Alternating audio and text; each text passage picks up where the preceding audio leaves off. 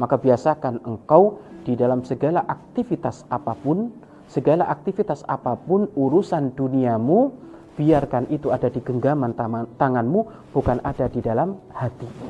Biasakan itu.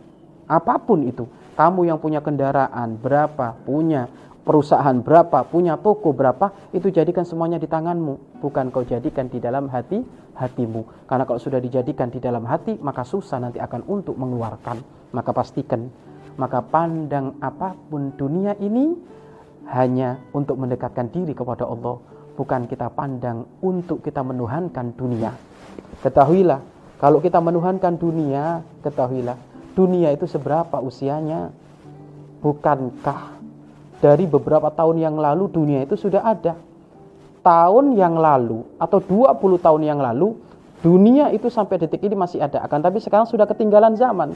Sekarang ada pembaruan lagi, dunia wujud baru lagi, dunia wujud baru lagi dan itulah dunia.